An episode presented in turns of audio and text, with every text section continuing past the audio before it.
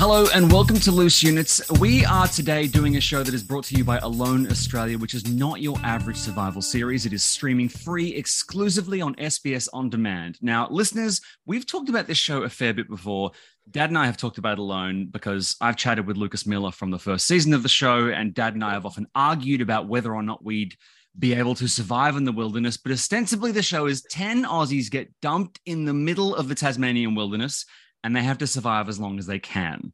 And the whole thing's self documented and it is absolutely incredible. And so today we are talking with one of the people who was stranded in the middle of Tasmania for Alone Australia.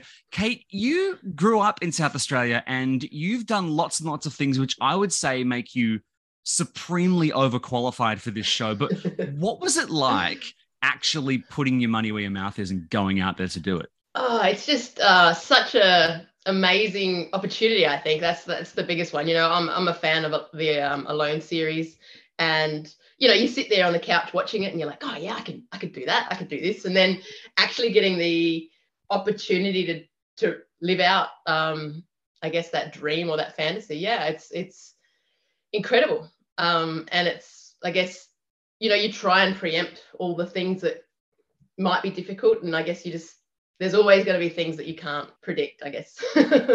Yeah that's that's true but you seem to have i mean you've got a lot of skills you know you're a you're a wildlife biologist you're an expedition leader you understand you know um, different plants and animals and you can probably yeah. like jump tall buildings in a single bound but what what specific skill set do you have that you think makes well, makes you uniquely qualified to survive out there alone? I think i'm extremely comfortable outdoors. I do a lot of solo hiking and I guess I find nature is a it's just a powerful thing for me whenever I'm out in nature. It's like I guess I call it like my safety nets where I go and say, you know, terrible things happen in my life. It's it's a place that I use, I guess, as my mental health support whenever I need that extra bump. And so having that base level of being happy and comfortable in nature, I think is a huge asset because you know it's it's an extremely uncomfortable experience and you know, having, I guess, that base level of comfort in nature, I think was very, very helpful. Are we allowed to ask you what you were allowed to bring with you? I mean, was it sort of a situation where they gave you a choice? Like they had a table and they had all these different things and you got to choose three, yeah. or how did it work? Yeah, yeah. I mean, I don't think I'm allowed to specifically name what I brought, but I can certainly talk about that. And um, you know, they've released on sort of social media and that the, the list of items and and you know being a fan of the previous seasons um you know you always start to wonder like oh what would i bring? Would i bring this? Would i bring that? And i think i'd never actually sat down and nutted out what i would want to bring. But once i had that little list in my hand um it was really fun. I basically what i went through and i just sort of you know immediately just cross things off that you don't want. And so then I, I think i sort of rounded out to about 15 items. And obviously you know then you got to pare it back. It's like okay well would i rather take this or that? Is there something i could use instead of that particular item? So it was it was a really fun process to be doing that for real um, mm, selecting those items. And when you were sort of in amongst it did you then have any sort of thoughts as to you wish you'd chosen something else? Did that happen?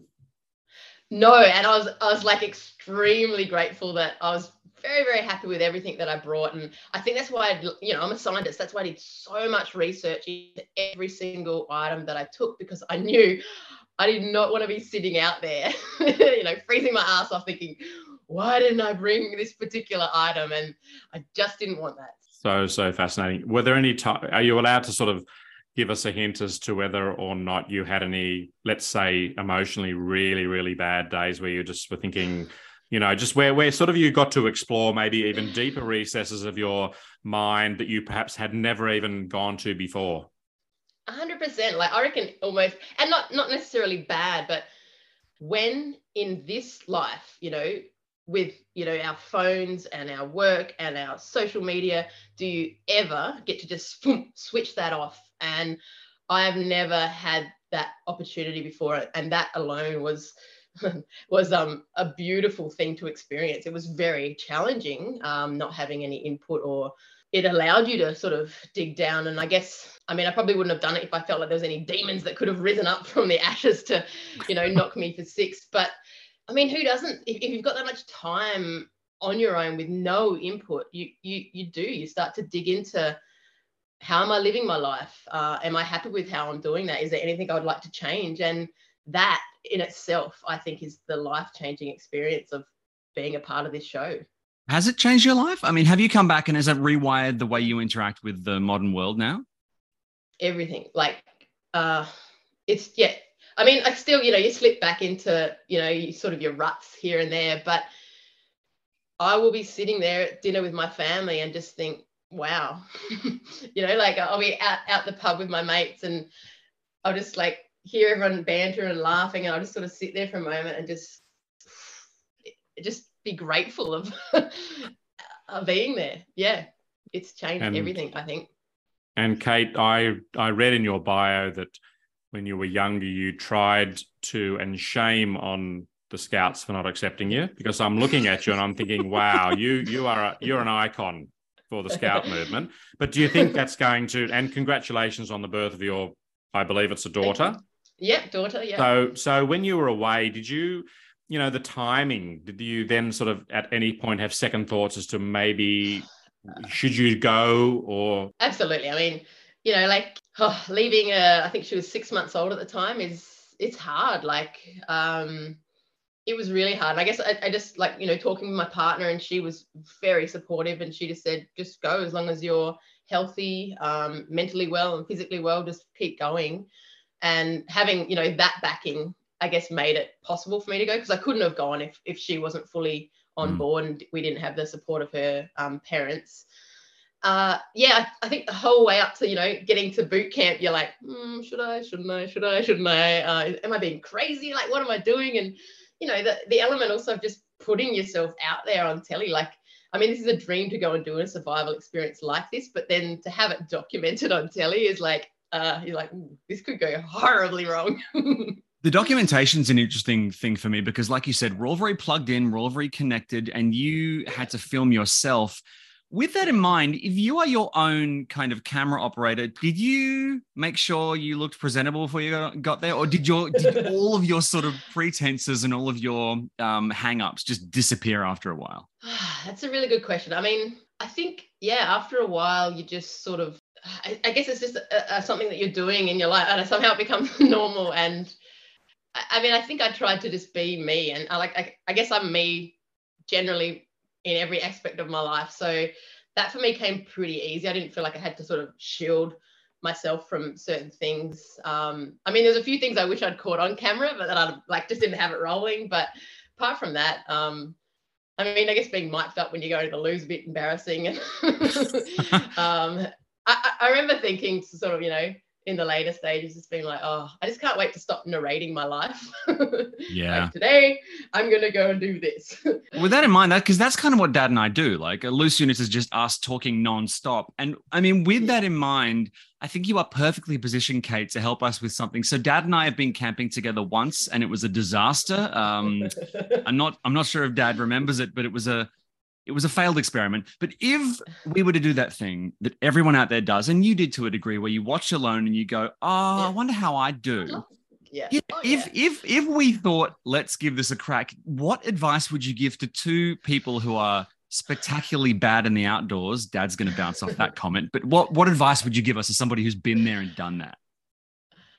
I think I guess you need to just sort of assess your own level of skill and I guess just try and top up as much knowledge as you can in the in the interim time before you get deployed. I guess. Um, but for me, I think it's the mental aspect. If you can, you know, keep yourself warm, dry, and a little bit of food coming in, I think if you've got those base skills, then you really need to think about the the void of human interaction and you know things like meditation and things like that i found quite powerful out there so I reckon just trying to get the brain, and, also I think for me it was very important to have. I mean, who doesn't want two hundred fifty thousand dollars? Yep, anyone want to give me two hundred fifty thousand dollars? I'd, I'd take it any day. But you need a, a bigger why than that. That's what you need to sort of um, find that because when you're you know you're cold and wet it's like ah stuff it i don't need $250000 yeah. um so yeah finding a, a bigger why. And also, Kate, one of the really big things in all of this, the mental side, is the fact that you know there are 11 other people.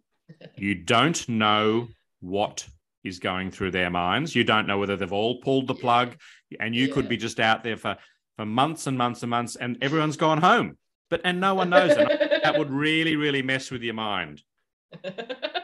I mean that you, you know you, would hope they come and get you once you're the final one there, but um, yes, yeah. Look, there is an element of thinking about oh, I wonder how everyone else is doing, but that, that is that's the crazy psychology of it, isn't it? If if you're gunning to win the show, you know, one more day, one more day, one more day, and bang, you could do it. So th- there is a very strange psychology to that, not having that input. I'm looking at Kate's face, and Kate, you're you're beaming, and I I I I don't know you, but I will say this based on my time in forensics, and I don't know whether you know anything about my, it's pretty fucked up. So the thing is, Kate, that I can see in your face that this has been the most incredible life mm possibly altering experience. And it's something that you probably will pass down to your daughter because it, it, it is a pretty messed up world. And I think it's a shame that we can't disengage occasionally. And I, I didn't know you before the experience, but to me, you seem so together. It's just.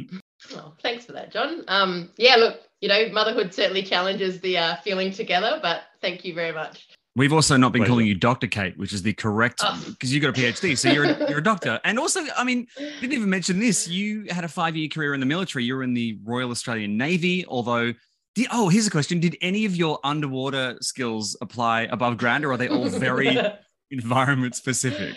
Uh, my underwater from the Navy. Um, yeah. Nah, like uh, uh, in the Navy, we just sat on the boat and bounced around. We never went underneath. that is very disappointing. yeah.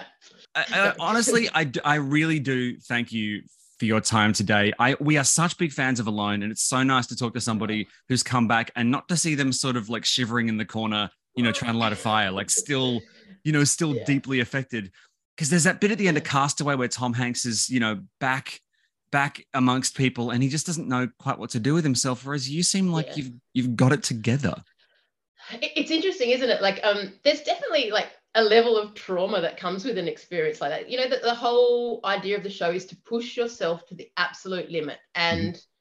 by doing that, it's bloody hard and it's very uncomfortable. And I think it's almost good that, you know, it was filmed a little while ago and I've had time in my own little shell to process that without having the, I guess, the the focus of how was your experience? And I'm like, I don't know. I'm still processing it. So I, I think it's been nice to be able to have that space to, yeah, break it down myself. Yeah, absolutely. Well, look, Dr. Kate, there we go. I did it. I did it right. Uh, Dr. Kate, thank you so much for chatting to us. And everyone who's listening right now, make sure you watch Alone Australia. And if you're watching it and are wondering how long you would last, uh, probably not not as long as you think, or maybe longer. Who knows? Watch Alone Australia stream free from Wednesday, March 29 on SBS On Demand.